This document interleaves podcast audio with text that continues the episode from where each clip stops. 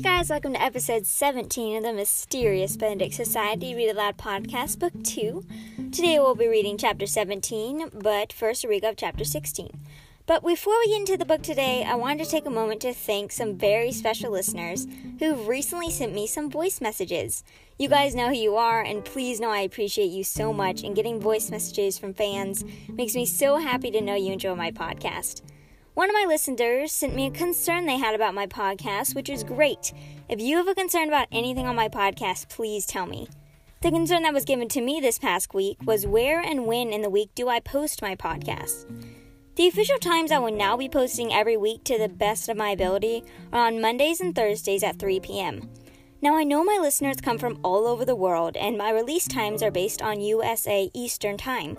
So it is your challenge to figure out what time I will be posting wherever you are. If you are wondering why I do not post as often as I used to, it is because my life has just become a little busier and I don't have as much time to post as frequently as I used to. Also, right before we get started, I wanted to give a shout out to my dyslexic listeners. You guys are awesome, and it's so glad you found out a way to read books that otherwise might have been a little tough for you.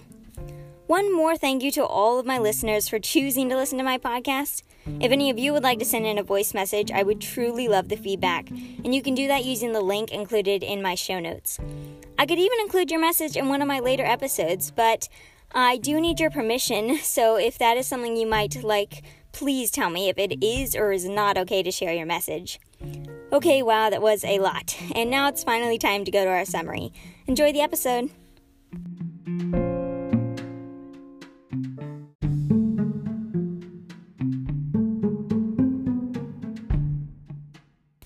Okay, this is the recap of chapter 16. When the children went up to the roof to see what Milligan was doing, they discovered him watching a tin man who seemed to be guarding a boathouse with a prisoner in it. The children and Milligan made a plan to get to the prisoner because he could have valuable information about Mr. Benedict and number two. When the plan went into effect, the children were able to get inside the boathouse and talk to the prisoner. At first, the prisoner was hesitant to talk, but once Reynie put a diamond in the deal, which he didn't know was fake, the prisoner began to tell them where he took Mr. Benedict and number two.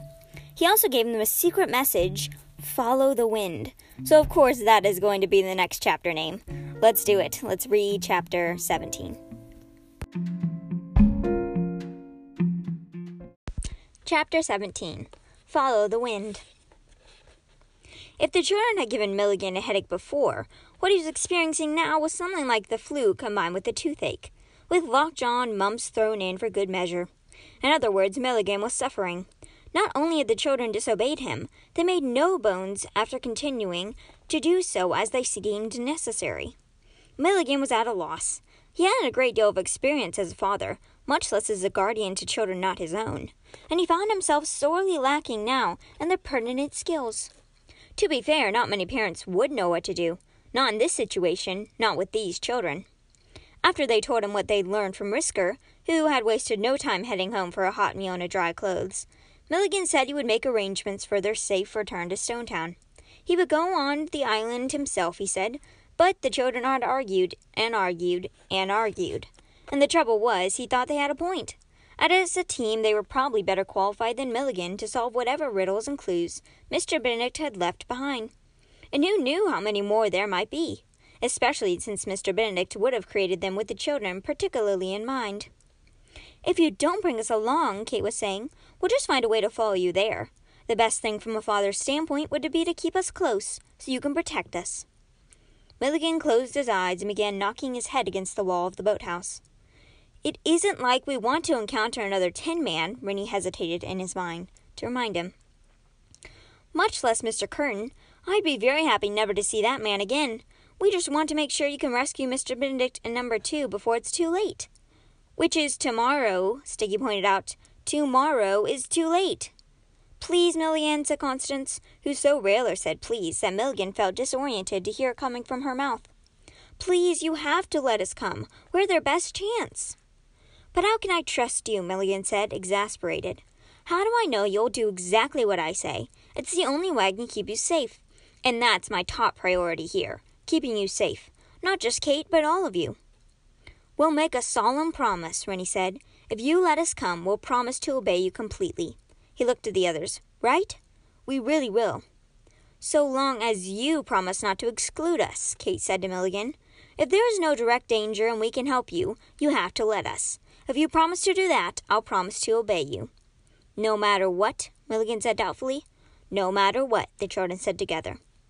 Milligan studied their faces. What if I tell you to stop whatever you're doing, drop to the ground, and pretend to be pigs? Then we root around for grubs, Reynie said. We grunt and smell bad, said Constance. Do you mean federal pigs or domesticated pigs? Sticky asked. Because you know their behavior patterns are considerably. He trailed off. Milligan was staring hard at him. Sticky cleared his throat. Not that I would ask that question then. I'd be too busy snuffling and oinking. Milligan continued to stare hard, and not just at Sticky. He looked down the lighted children, gazing into the eyes of every single one, until he felt certain they really were committed to obeying him. Make the promise. We promise, the children said together. Milligan took off his hat and rubbed his head. He felt somehow that it was wrong thing to agree, but he also suspected he'd feel the same way if he didn't agree. And just as Kate had said, at least this way he could take an eye on them. Fine, I promise too, Milligan said, putting his hat back on. So let's waste no more time. I need to make a few calls and find transportation. Sit tight, everyone, and I'll be back soon with our ride. Their ride turned out to be a bright silver seaplane. The children, who had expected a boat, stood outside the boathouse and gaped at the plane came puttering across the harbor, with Milligan at the controls the sun glinting off its wings so that they had to shield their eyes. Constance had been right. The downpour never occurred and clouds had blown over. Milligan turned the plane at the last moment so that its tail swung round. Its propeller faced the harbor, and its left pontoon gently nudged the dock. He threw open the door and shouted for them to jump in. A plane? Kate said as she scrambled aboard, her eyes sparkling with delight. You got us a plane? Did you expect horses? Milligan said. It's an island, you know. The others clambered aboard and strapped themselves in. Milligan checked the instru- instrument panel, made sure the children were secure, then steered the seaplane out into the harbor, where a crew of fishermen waved from their boat as the plane roared past. Reynie saw them through the window, but he couldn't wave back. His hands were squeezing the armrests of his seat, and he couldn't seem to loosen them. He'd never flown in an airplane before, nor had Sticky, who was polishing his spectacles with slippery, sweaty fingers, or Constance, whose eyes were tightly shut. Only Kate managed to wave at the fishermen, and she did so with both hands, trying to make up for her rude friends. The plane accelerated until finally, with a stomach dropping lurch, it lifted off the water and into the air. They were up and away. Constance didn't open her eyes again, for no sooner were they airborne than the plane's vibration put her to sleep. But the others stayed awake, pressing Milligan for details. How in the world had he gotten a plane so quickly? What were the calls he needed to make? Was one of them to Rhonda? Who else? And why did he go off by himself to make those calls anyway? Shouldn't the children know more about it? And wouldn't Milligan chose not to reply to most of their questions, thereby answering the one about whether they should know more. But he did say that Rhonda had called and told her to pass along the word that the children were fine. And yes, Milligan could confirm that the Washingtons and Miss Perumal and her mother had been in a state of near panic since the children sneaked away. And yes, they were in big trouble when they got home, Huge trouble, in fact. But since this paled in comparison to the danger they might face on the island, he suggested they concentrate on surviving the next 24 hours. Speaking of which, Milligan said, checking his watch, three more should bring us there. Rennie knew something of geography and had seen Risker's map, so he knew their destination lay in the North Sea, not far off the coast of Scotland. And Sticky, who knew a great deal more, said the island wasn't untamed on the maps he'd seen of the region, in fact, it rarely appeared on maps at all, and had never been in focus on any of the territorial disputes. To the rest of the world, apparently, the island was of no consequence. Yet to Milligan and the children, it was now the most important place on earth. For a long time they flew in silence, everyone lost in thought. So much had happened in such a short time, there had been little chance to reflect upon any of it. Reynie, for one, was contemplating the events of the day in order, trying to determine if anything had gone overlooked. Eventually, after more than an hour passed, he did think of something. An obvious question he had neglected to ask. Milligan, Reynie said, do you have any idea who the person is Mr. Benedict mentioned? I mean the one who supposedly knows about the duck's work? I can't think of anyone closer to Mr. Benedict than Rhonda or number two, but neither of them knows. And you said you don't know, so who could it be? Do you think it's a trick of some kind? I have no idea who it might be, Milligan replied, but I believe the person exists. In his letter, Curtain said he was positive Mr. Benedict was telling the truth. Well, I know what that's about.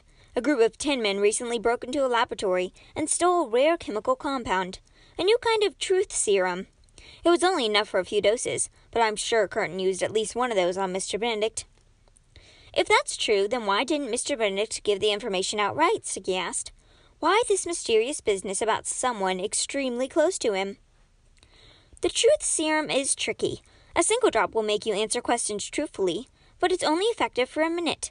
If a person were clever enough, and we all know Mr. Benedict is clever as they come, he might anticipate the questions and invent responses that are essentially true, but too vague to be meaningful.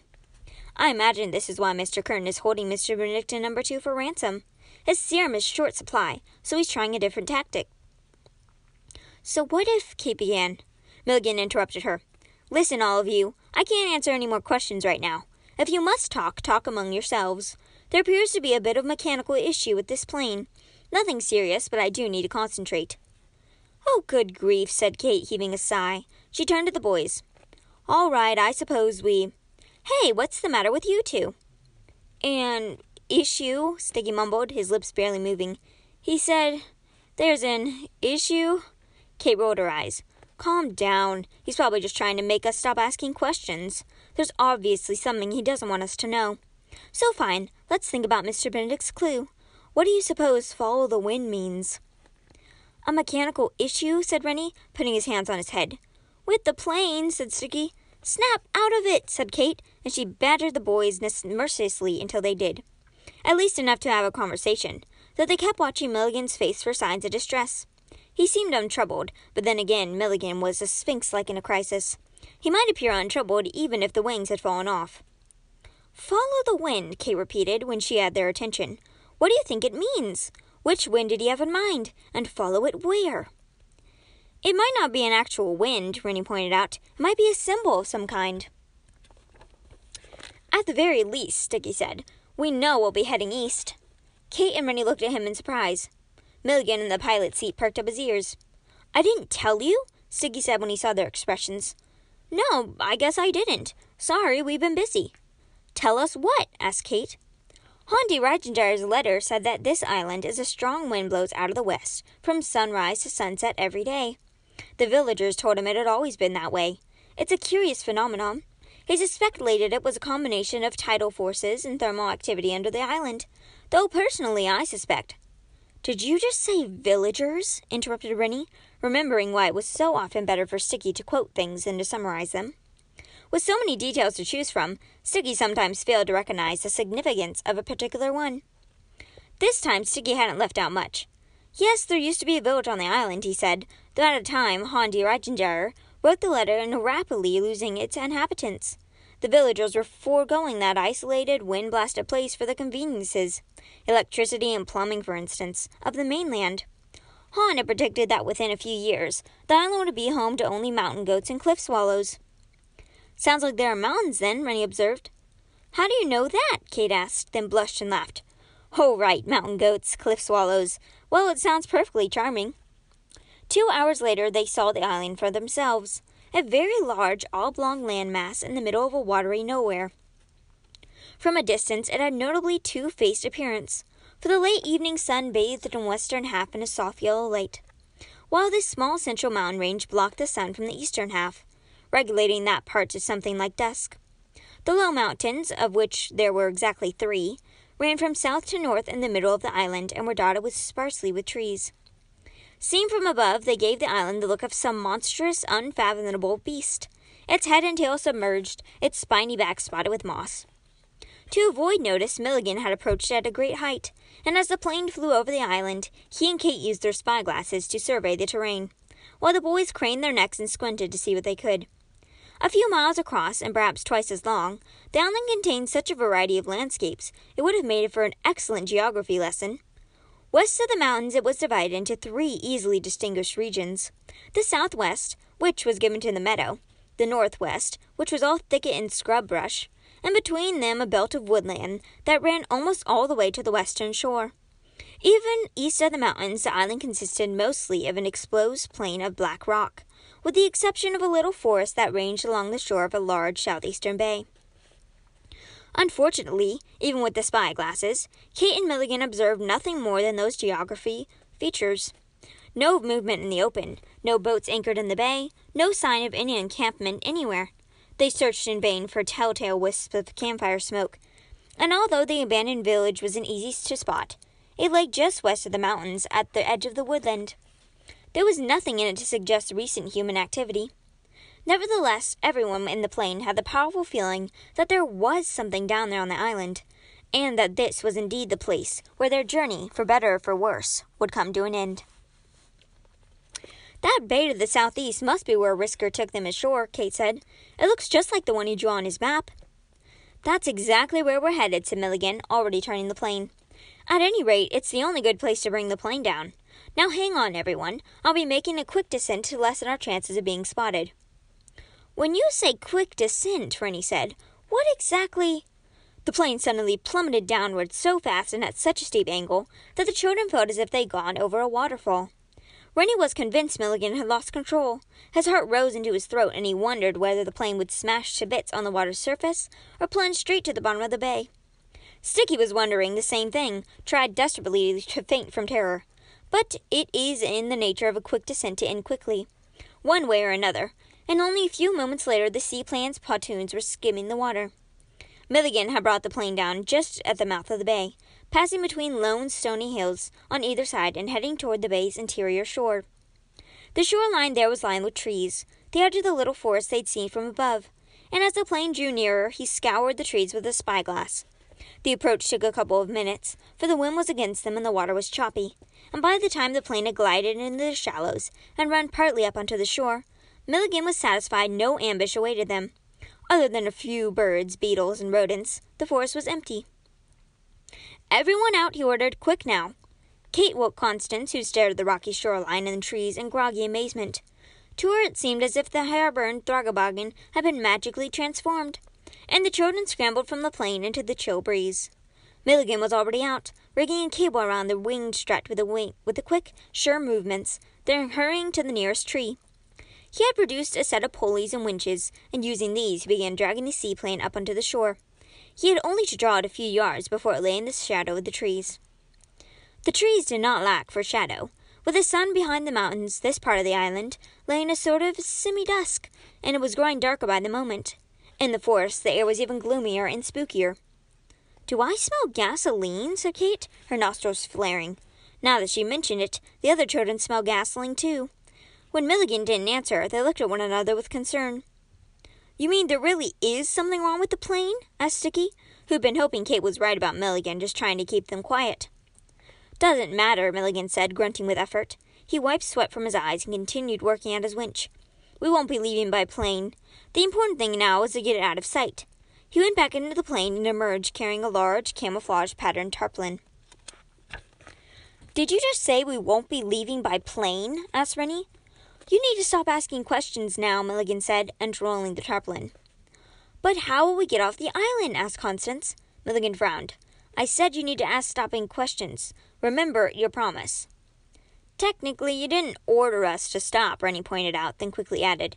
And before you do, you should consider how anxious you've just made us by telling us what you just did. It's going to be hard for us to think about anything else, you know. At first, Milligan made no reply to this. He climbed up and dragged the tarpaulin over the plane, fastening it securely on all sides so the brisk wind wouldn't carry it off. From a distance, it would blend fairly well into the background of the trees and rocks. Milligan came to stand before the children again. Listen to me, all of you.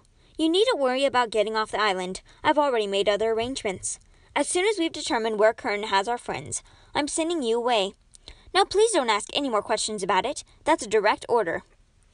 Can we ask why we can't ask more questions about it? asked Constance. Because that part seems unclear to me. Milligan grimaced, took off his hat, and rubbed his head. He obviously hated it, what was about to say, and had hoped to avoid saying it. Because, Constance, in a worst case scenario, by which I mean if you are captured, it would be best for you to know as little as possible. Curtain will surely get you out of anything if you're trying to keep secret. I prefer, therefore, to limit your secrets. Oh, said Constance, her eyes very wide. I don't intend to let that happen, Milligan said quickly. I'm just being cautious.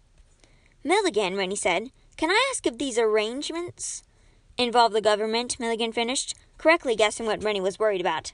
No, they do not. I've enlisted the aid of some personal friends. If Curtain has spies in the government, and I thought it is best to assume he does, they don't know anything about it. Nothing's foolproof, but I promise I've done everything I can to avoid tipping him off. You can trust me, you know, Reynie. I do trust you, said Reynie, which was perfectly true. Milligan was one of the few people he did trust. All right, Milligan said, clapping his hat down on his head again. Then let's see about following the wind. We can't be expected to head east, as Sticky suggested. That would only take us out to sea. Sticky looked disappointed. Well, maybe we're supposed to head upwind instead of downwind. Everyone fell silent, pondering the clue. It was the first time since they'd arrived that no one was talking, or, in Milligan's case, working and as they stood there, they slowly became aware of the island's sounds. Wind flapping the edges of Milligan's tarpaulin, and slushing in the boughs of the trees, tree trunks groaning and creaking as they swayed, birds chittering and fluttering as they settled into their roosts for the night, the bay waters lapping against the shore, and from somewhere in the forest, a faint yet unmistakable twinkling sound like that of a chime.